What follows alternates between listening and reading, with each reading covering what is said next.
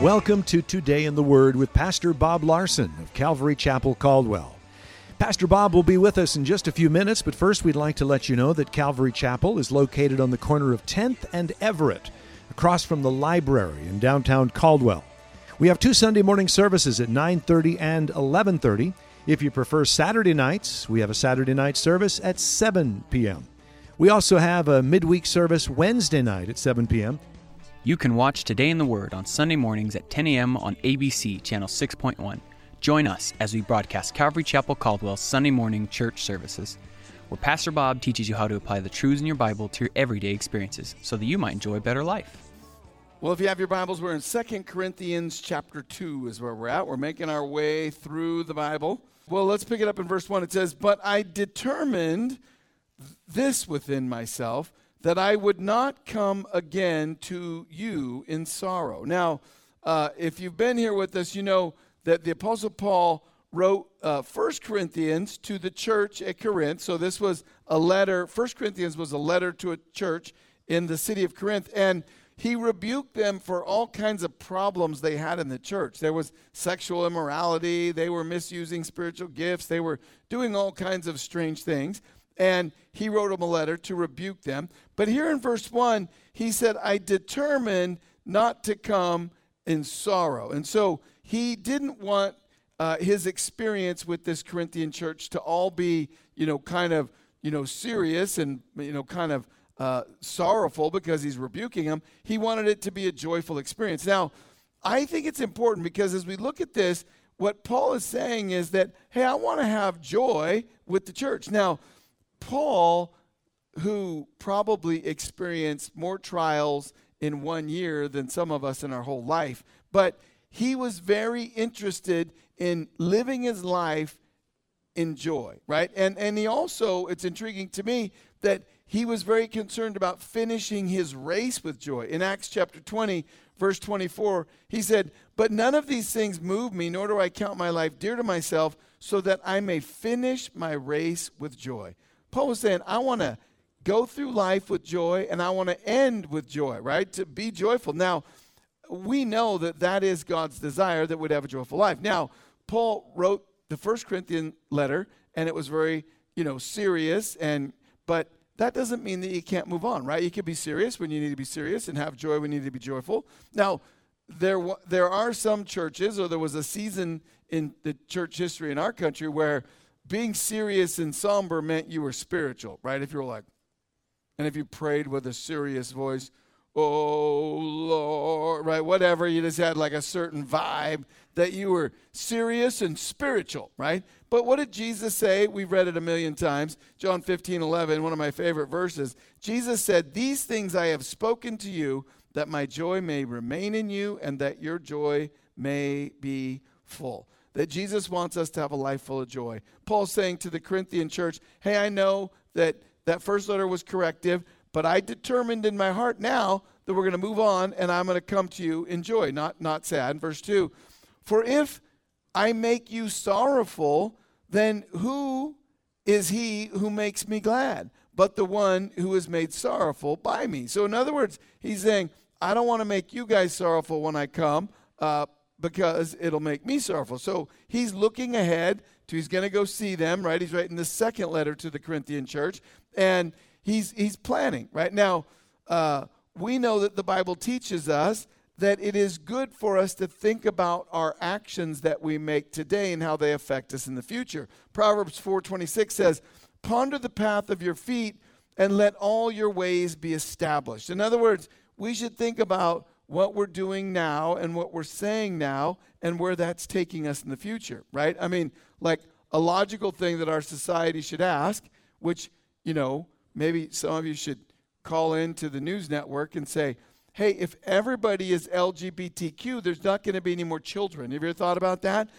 Who's going to pay Social Security when we're old, right? I mean, it's like, uh, these are some logical things that come to my mind from time to time, right? But I don't think that's what Paul is talking about. He's, he's thinking about, hey, meeting this church, being joyful. And I think for all of us, we need to ask ourselves, hey, the, how I am thinking, how I am acting, how is that going to affect the people around me? And is it going to make them joyful or is it going to make them sorrowful? And, you know, there are times when discipline is necessary, uh, but we also need to be aware that the words we speak have a great impact on the people around us. Proverbs 18:21 says, "Death and life are in the power of the tongue." So, we need to be reminded of that. The words you speak to people, they they bring joy or they bring bummer, right? They bring uh, sadness, right? And and and I really do believe as I just every single time I look at the news, I read about people being sad, and it's partly because of the lies that they're being told, right?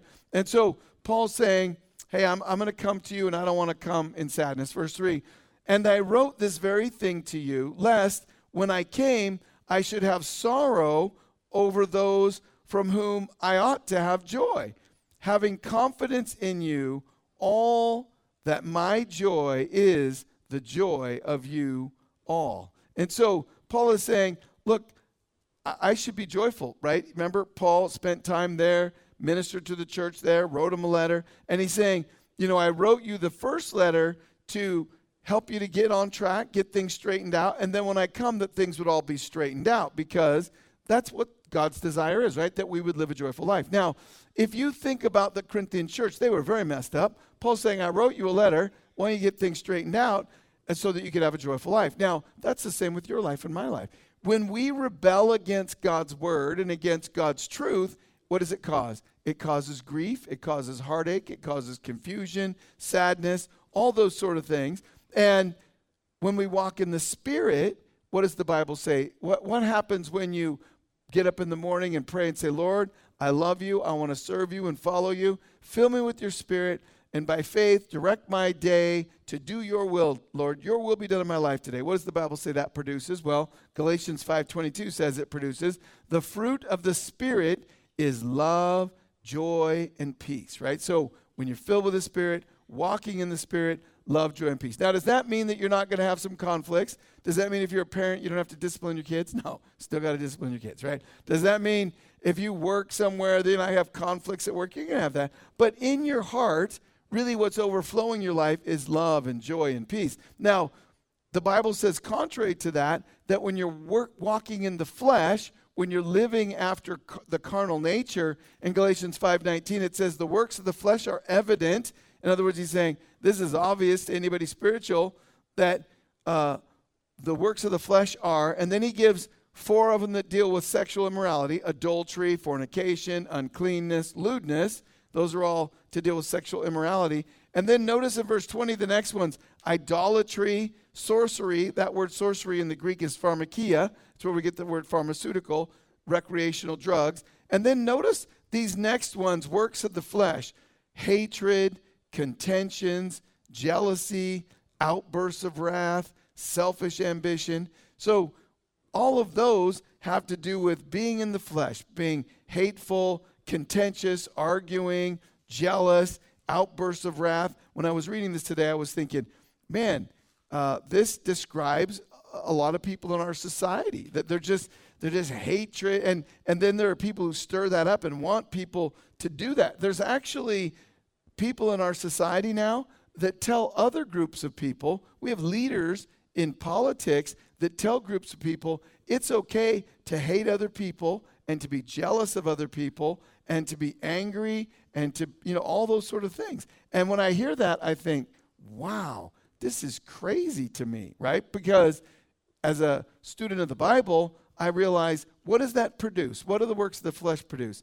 Well, it doesn't produce joy and peace and love. It produces sadness, depression, suicidal thoughts, all those sort of things, right? and so, you know, we all need to be aware that God is not the author of confusion, that Jesus came to give us a life of joy and peace and love. And so he doesn't want us to be bummed out. He doesn't want us to be sad. And Paul's saying that to the church in Corinth. He's saying, Look, I wrote you that letter, wanted to get things straightened out, and I want to come enjoy. Verse 4 for out of much affliction and anguish of my heart, I wrote to you with many tears. Now, in verse 4, he's talking about the first letter that he wrote, the first, uh, first Corinthians, and he didn't want them to misunderstand why he wrote First Corinthians. He's saying that with much affliction and anguish I wrote to you, He's saying, Look, with many tears I was sad. I didn't want to write that letter to you, right? In other words, he's saying, It's very painful for me to write that letter of correction, but it was needed because there were problems. Now, one of the great things about Paul, even though it caused him much anguish and he was sad and it caused tears to write that letter, 1 Corinthians, to tell them to stop sleeping around and having sex and being immoral and doing crazy things at church. And, and, you know, one of the benefits is that we get to learn from it, right? Thousands of years later. But Paul was saying, it was painful for me to write that letter, right? And, and then he goes on to say in verse 4 not that you should be grieved, but that you might know the love which I have so abundantly for you. Now, if you are a student of the Bible and you can remember what's all in 1 Corinthians, what Paul's saying is all that stuff I said before, I want you to know I wrote you those things because I love you and I care about you, right? And and what Paul is saying is that, you know, correction is part of love, right? If you love your children, you correct them. And Paul is saying to those Corinthians, the church there in Corinth, hey, I wrote that first letter to correct you because I love you. Now, the Bible says that if God loves you, he will correct you, right? Now, how many of you have ever felt God's correction in your life, right? You, you felt it, right? I mean, I've felt it, right? And and uh, how many of you felt correction from your parents? I mean, I did. I, I used to ask my mom. Well, anyways, yeah, right. But uh, I felt a lot of correction. But here's the thing: the Bible tells us that in Hebrews 12, 5, he says, My son, do not despise the chastening of the Lord, nor be discouraged when you're rebuked by him. For whom the Lord loves, he chastens, right? If the Lord loves you, he's going to correct you. Now, no chastening seems to be joyful for the present, but painful. Nevertheless, afterwards it yields its peaceful fruit of righteousness to those who have been trained by it. In other words, that if God loves you, He's going to correct you. Right? And this is a principle that goes all through life, right? And you know, God created marriage, God designed marriage, God designed the family structure. And when the Apostle Paul uh, was saying to those in Corinth why he wrote the letter, he said, Because I love you. That's why I wanted to correct you. Now, we're going to stop there because we're out of time. Thank you for joining us for Today in the Word. We'd like to share with you a couple of things that are going on here at Calvary Chapel. Calvary Chapel Caldwell is now hiring full time and part time positions for our exciting Calvary Kids Learning Center. If you enjoy working with children from newborn through kindergarten, please give us a call at 453 9653. Positions are Monday through Friday with our availability to fit your schedule. To learn more about these exciting opportunities, please call 453 9653. We look forward to meeting with you. Calvary Chapel Caldwell would like to invite you to our Saturday night service at 7 p.m. This is an alternative for those who cannot make it to our Sunday morning services. Like us on Facebook at Calvary Chapel Caldwell or check out our website at calvarycaldwell.com. You can watch Today in the Word on Sunday mornings at 10:30 a.m. on the CW channel 2.2. Join us as we broadcast Calvary Chapel Caldwell's Sunday morning church services where Pastor Bob teaches you how to apply the truths in your Bible to your everyday experiences so that you might enjoy a better life. If you would like a copy of Pastor Bob's message today in its entirety, you can call us at 208 453 9653 during the hours of 9 a.m. to 5 p.m. If you're not currently attending a church and are in the Caldwell area, we'd like to invite you to one of our services. We're located on the corner of 10th and Everett, right across from the library in downtown Caldwell. You can also visit us on the web at calvarycaldwell.com. If Today in the Word is ministered to you and you would like to support this radio outreach ministry, we encourage you to pray for us. You can also partner with us financially. Simply visit calvarycaldwell.com to make a donation. Thank you for joining us for Today in the Word. May the Lord bless you, and may you have a great day. Today is the day you